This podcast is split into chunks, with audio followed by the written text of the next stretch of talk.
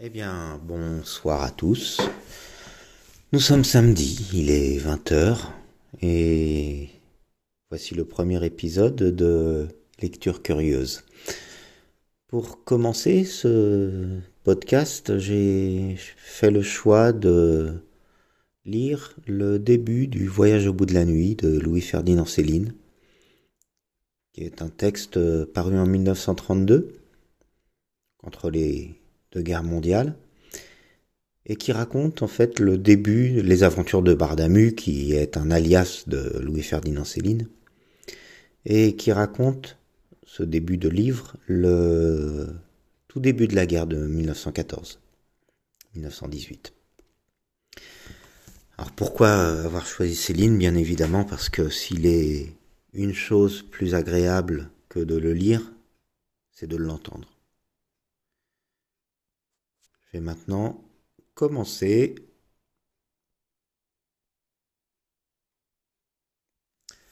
Voyager, c'est bien utile. Ça fait travailler l'imagination. Tout le reste n'est que déception et fatigue. Notre voyage a pro... Pardon. Je réajustais mon portable. Notre voyage à nous est entièrement imaginaire. Voilà sa force. Il va de la vie à la mort. Hommes, bêtes, villes et choses, tout est imaginé. C'est un roman. Rien qu'une histoire fictive. Litre le dit, qui ne se trompe jamais. Et puis d'abord, tout le monde peut en faire autant. Il suffit de fermer les yeux. C'est de l'autre côté de la vie. Ça a débuté comme ça. Moi, j'avais jamais rien dit, rien. C'est Arthur Ganat qui m'a fait parler. Arthur, un étudiant, un carabin lui aussi, un camarade. On se rencontre donc place Clichy. C'était après le déjeuner. Il veut me parler, je l'écoute. Restons pas dehors, qui me dit rentrons. Je rentre avec lui. Voilà. Cette terrasse qui commence, c'est pour les œufs à la coque, alors viens par ici. Alors on remarque encore qu'il n'y avait personne dans les rues, à cause de la chaleur. Pas de voiture, rien. Quand il fait très froid non plus, il n'y a personne dans les rues. C'est lui, même que je m'en souviens, qui m'avait dit à ce propos Les gens de Paris, ils ont l'air d'être toujours occupés. Mais en fait, ils se promènent du matin au soir. La preuve, c'est que lorsqu'il ne fait pas bon à se promener, trop froid ou trop chaud, on ne les voit plus. Ils sont tous dedans à prendre des cafés crème et des bocs. C'est ainsi. Siècle de vitesse qui disent Où ça? Grand changement qui raconte Comment ça? Rien n'est changé en vérité. Il continue à s'admirer, et c'est tout. Et tout ça n'est pas nouveau non plus. Des mots. Et encore, pas beaucoup, même parmi les mots qui ont changé deux ou trois, par-ci, par-là, des petits. Bien fier alors d'en avoir fait sonner des vérités utiles, on est demeuré là, assis, ravi, à regarder les dames du café. Après, la conversation est revenue sur le président Poincaré qui s'en allait inaugurer justement ce matin-là une exposition de petits chiens. Et puis, de fil en aiguille, sur le temps, où c'était écrit. Tiens, v'là un maître journal, le temps qu'il me taquine Arthur Ganat à ce propos. Il n'y en a pas deux comme lui pour défendre la race française. Euh, elle en a bien besoin, la race française, vu qu'elle n'existe pas. Que je répondu, moi, pour euh, montrer que j'étais documenté du tac au tac. Bah si donc, euh, qu'il y en a une, une belle de race, qu'il insistait, lui. Et même que c'est la plus belle race du monde et bien cocu qui s'en dédie. Et puis le v'là parti à m'engueuler. J'ai tenu ferme, bien entendu. C'est pas vrai. La race, ce que t'appelles comme ça, c'est seulement ce grand ramassis de miteux dans mon genre, chassieux, puceux, transis, qui ont échoué ici poursuivis par la faim, la peste, les tumeurs et le froid, venus vaincus des quatre coins du monde. Ils ne pouvaient pas aller plus loin à cause de la mer, c'est ça la France. Et puis, c'est ça les Français. Bardamu, qui me fait alors gravement et un peu triste. Nos pères nous valaient bien. Ne n'en dis pas de mal. Ah, t'as raison, Arthur, pour ça, t'as raison. Haineux et docile, violé, volé, étripé et couillon toujours. Ah, ça, il nous valait bien, tu peux le dire. Nous ne changeons pas, ni de chaussettes, ni de maître, ni d'opinion. Ou bien, si tard que ça n'en vaut plus la peine. On est nés fidèles et on en crève, nous autres. Soldats gratuits, héros pour tout le monde et singes parlants. Mots qui souffrent, on est nous, les mignons du roi misère. C'est lui qui nous possède. Quand on est passage, il serre. On a ses doigts autour du cou. Toujours ça gêne pour parler. Faut bien faire attention si on tient à pouvoir manger. Pour des riens, il vous étrangle. C'est pas une vie. Euh, y a l'amour, Bardamu. Arthur. L'amour, c'est l'infini mis à la portée des caniches. Et j'ai ma dignité, moi, que je lui réponds. Parlons-en toi. T'es un anarchiste, et puis voilà tout. Un petit malin dans tous les cas, vous pouvez voir ça d'ici, et tout ce qu'il y avait d'avancé dans ses opinions. Tu l'as dit, Bouffi, que je suis anarchiste. Et la preuve la meilleure, c'est que j'ai composé une manière de prière vengeresse et sociale dont tu vas me dire tout de suite des nouvelles. Les ailes en or. C'est le titre. Et je lui récite alors. Un Dieu qui compte les minutes et les sous, un Dieu désespéré, sensuel et grognon comme un cochon, un cochon avec des ailes en or qui retombent partout, le ventre en l'air, prêt aux caresses. C'est lui, c'est notre maître, embrassons-nous. Ton petit morceau ne tient pas ne tient pas devant la vie. J'en suis, moi, pour l'ordre établi, et j'aime pas la politique. Et d'ailleurs, le jour où la patrie me demandera de verser mon sang pour elle, elle me trouvera bien, moi. Bien sûr, et pas feignant, prêt à le donner. Voilà ce qu'il m'a répondu. Justement, la guerre approchait de nous sans qu'on s'en soit rendu compte, et je n'avais plus la tête très solide. Cette brève mais vivace discussion m'avait fatigué. Et puis j'étais ému aussi parce que le garçon m'avait un peu traité de sordide à cause du pourboire. Enfin, nous nous réconciliâmes avec Arthur pour finir. Tout à fait. On était du même avis sur presque tout. Oh, c'est vrai, t'as raison, en somme, que j'ai convenu conciliant. Mais enfin, on est tous assis sur une grande galère. On rame tous à tour de bras. Tu peux pas venir me dire le contraire. Assis sur des clous, même à tirer, tous nous autres. Et qu'est-ce qu'on en a? Rien. Des coups de trique seulement. Des misères. Des bobards et puis des vacheries encore. On travaille, qui disent. C'est ça encore qui est plus infect que tout le reste, leur travail.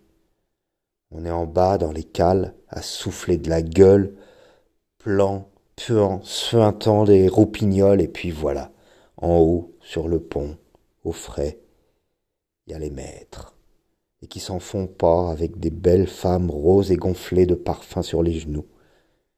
On nous fait monter sur le pont, alors ils mettent leur chapeau haute forme et puis ils nous mettent un bon coup dans la gueule comme ça.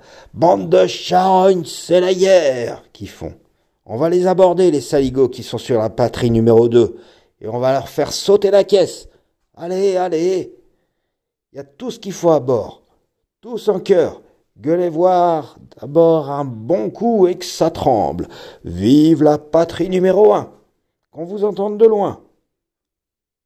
Celui qui gueulera le plus fort, il aura la médaille et la dragée du bon Jésus, nom de Dieu.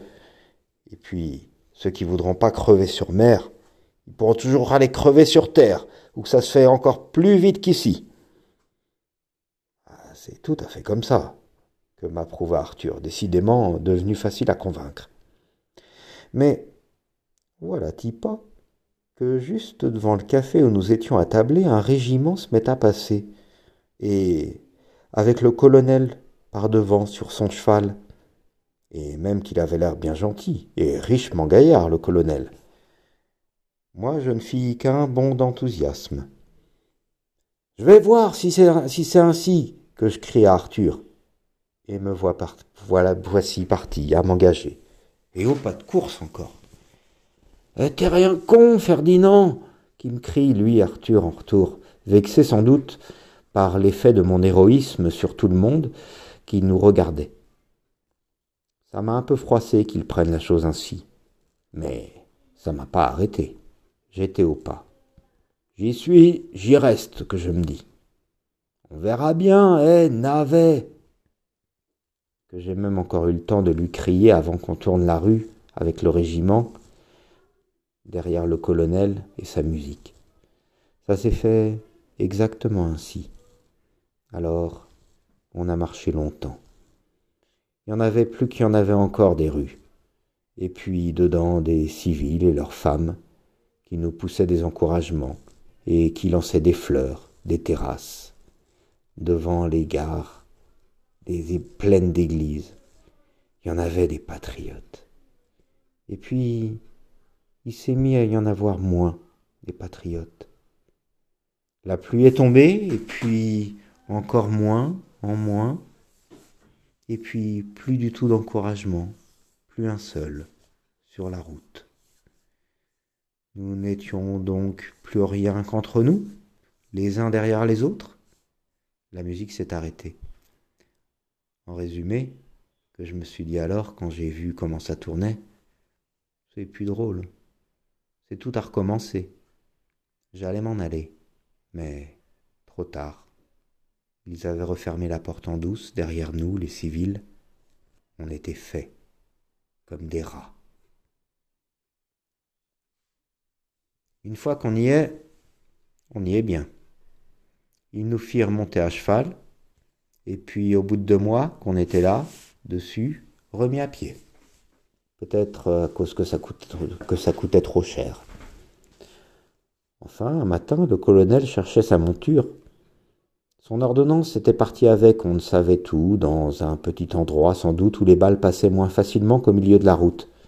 Car c'est là, précisément, qu'on avait fini par se mettre, le colonel et moi, au beau milieu de la route, moi tenant son registre où il inscrivait des ordres. Tout au loin, sur la chaussée, aussi loin qu'on pouvait voir, il y avait deux points noirs, au milieu de nous, au milieu, comme nous.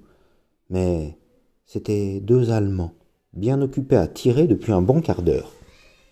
Lui, notre colonel, savait peut-être pourquoi ces, deux gens-là tiraient. Les Allemands aussi, peut-être qu'ils savaient. Mais moi, vraiment, je savais pas. Aussi loin que je cherchais dans ma mémoire, je leur avais jamais rien fait aux Allemands. J'avais toujours été bien aimable et bien poli avec eux. Je les connaissais un peu, les Allemands. J'avais même été à l'école chez eux, étant petit, aux environs de Hanovre. J'avais parlé leur langue. C'était alors une masse de petits crétins gueulards avec des yeux pâles et furtifs comme ceux des loups. On allait toucher ensemble les filles après l'école dans les bois alentours, où on tirait aussi à l'arbalète et au pistolet, On achetait même quatre marques. On buvait de la bière sucrée. Mais de là à nous tirer maintenant dans le coffret, sans même venir nous parler d'abord et en plein milieu de la route, il y avait de la marge, et même un abîme. Trop de différence.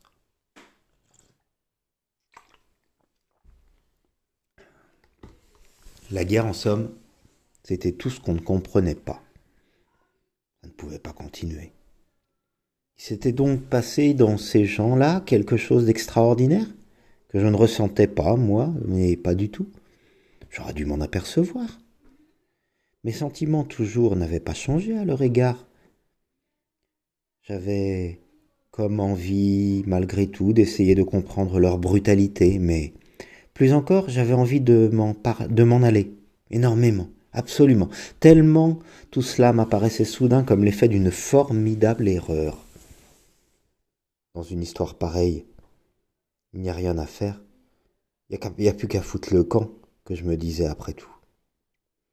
Au-dessus de nos têtes, à deux millimètres, à un millimètre peut-être des tempes, venaient vibrer, l'une derrière l'autre, ces longs fils d'acier tendant, tentant que tracent les balles qui veulent vous tuer dans l'air chaud de l'été. Jamais je ne m'étais senti aussi inutile parmi toutes ces balles et les lumières de ce soleil. Ainsi, un immense, une immense universelle moquerie. Je n'avais que vingt ans d'âge à ce moment-là.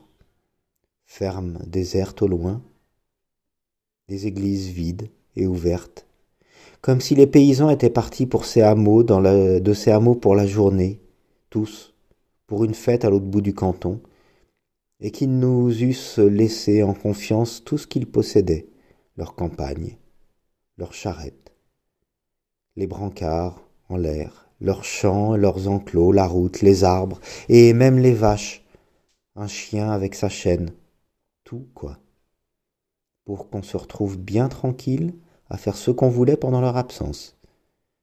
Ça avait l'air gentil de leur part. Tout de même, s'ils n'étaient pas ailleurs, que je me disais, s'il y avait encore eu du monde par ici, on se serait sûrement pas conduit de cette si ignoble façon, aussi mal, on n'aurait pas osé devant eux.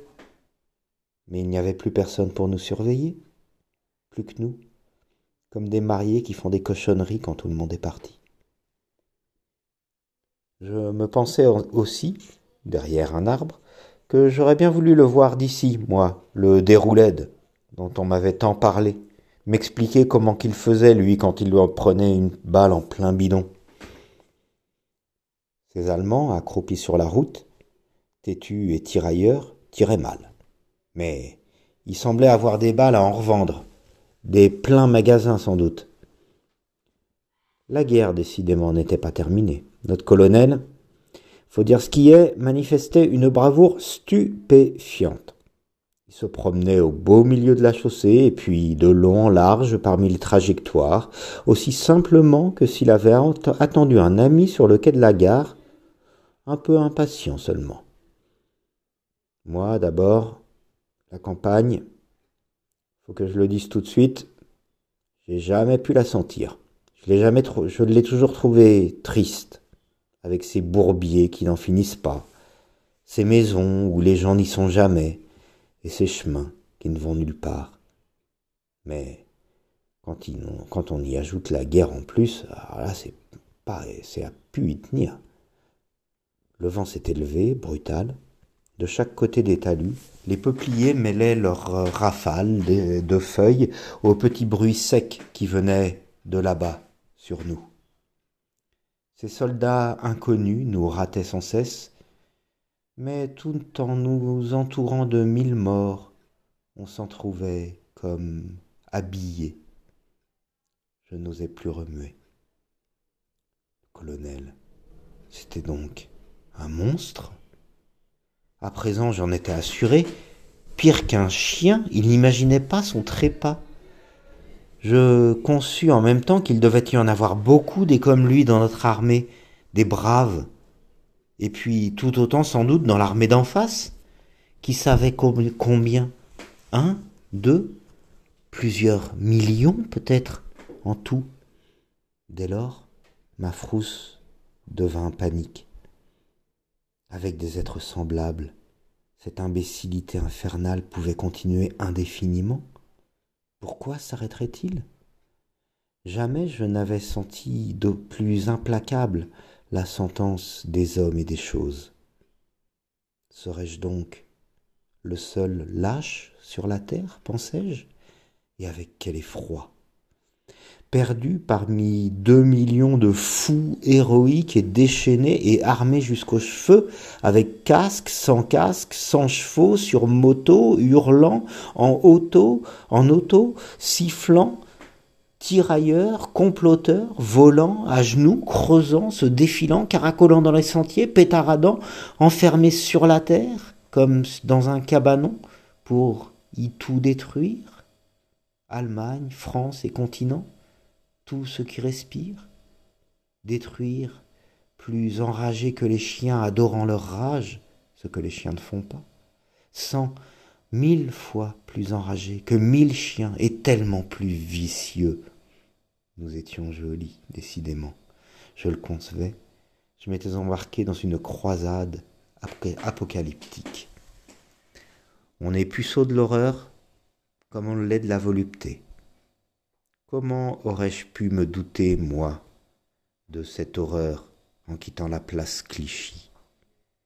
Qui aurait pu prévoir, avant d'entrer vraiment dans la guerre, tout ce que contenait la sale âme héroïque et feignante des hommes? À présent, j'étais pris dans cette fuite en masse vers le meurtre en commun, vers le feu. Ça venait des profondeurs, et c'était arrivé. Le colonel ne bronchait toujours pas.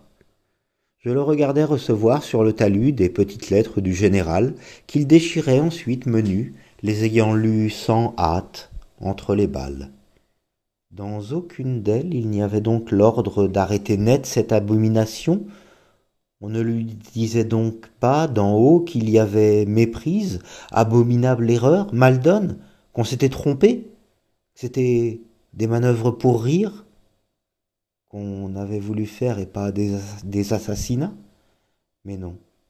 Continuez, colonel, vous êtes dans la bonne voie. Voilà sans doute ce que lui écrivait le général des entrailles de la division, notre chef à tous, dont il recevait une enveloppe chaque cinq minutes par un agent de la, de la liaison que la peur rendait chaque fois un peu plus vert et foireux. J'en aurais fait mon frère peureux de ce garçon-là. Mais on n'avait même pas le temps de fraterniser non plus. Donc, pas d'erreur. Ce qu'on faisait là, à se tirer dessus, comme ça, sans même se voir, n'était pas défendu. Ça faisait partie des choses qu'on peut faire sans mériter une bonne engueulade. C'était même reconnu, encouragé sans doute par des gens sérieux, comme le tirage au sort, les fiançailles, la chasse à cour. Rien à dire. Je venais de découvrir d'un seul coup la guerre tout entière. J'étais dépucelé. Faut être à peu près seul devant elle comme je l'étais à ce moment-là pour bien, pour bien la voir, la vache, en face et de profil. On venait d'allumer la guerre entre nous et ceux d'en face, et à présent ça brûlait. Comme le courant entre les deux charbons, que dans la lampe à arc. Et il n'était pas prêt de s'éteindre, le charbon. On y passerait tous le colonel comme les autres, tout mariole qui semblait être avec sa carne, et sa carne ne ferait pas plus de rôti que la mienne quand le courant d'en face lui passerait d'entre les deux épaules. Il y a bien des façons d'être condamné à mort. Combien n'aurais-je pas donné à ce moment-là pour être en prison au lieu d'être ici, moi crétin? Pour avoir, par exemple, quand c'était si facile, prévoyant, voler quelque chose quelque part quand il était temps encore? On ne pense à rien. De la prison, on en sort vivant. Pas de la guerre. Tout le reste, c'est des mots.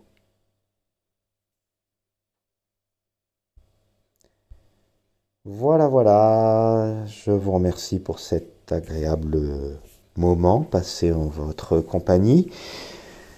J'ai lu donc les deux premiers chapitres de Louis-Ferdinand Céline, Le voyage au bout de la nuit, et je vous donne rendez-vous demain pour une autre lecture, peut-être la suite, peut-être un autre livre. Gros bisous à tous, passez une bonne soirée, une bonne nuit ou une bonne journée selon le moment où vous m'écouterez. À très bientôt. Ciao ciao.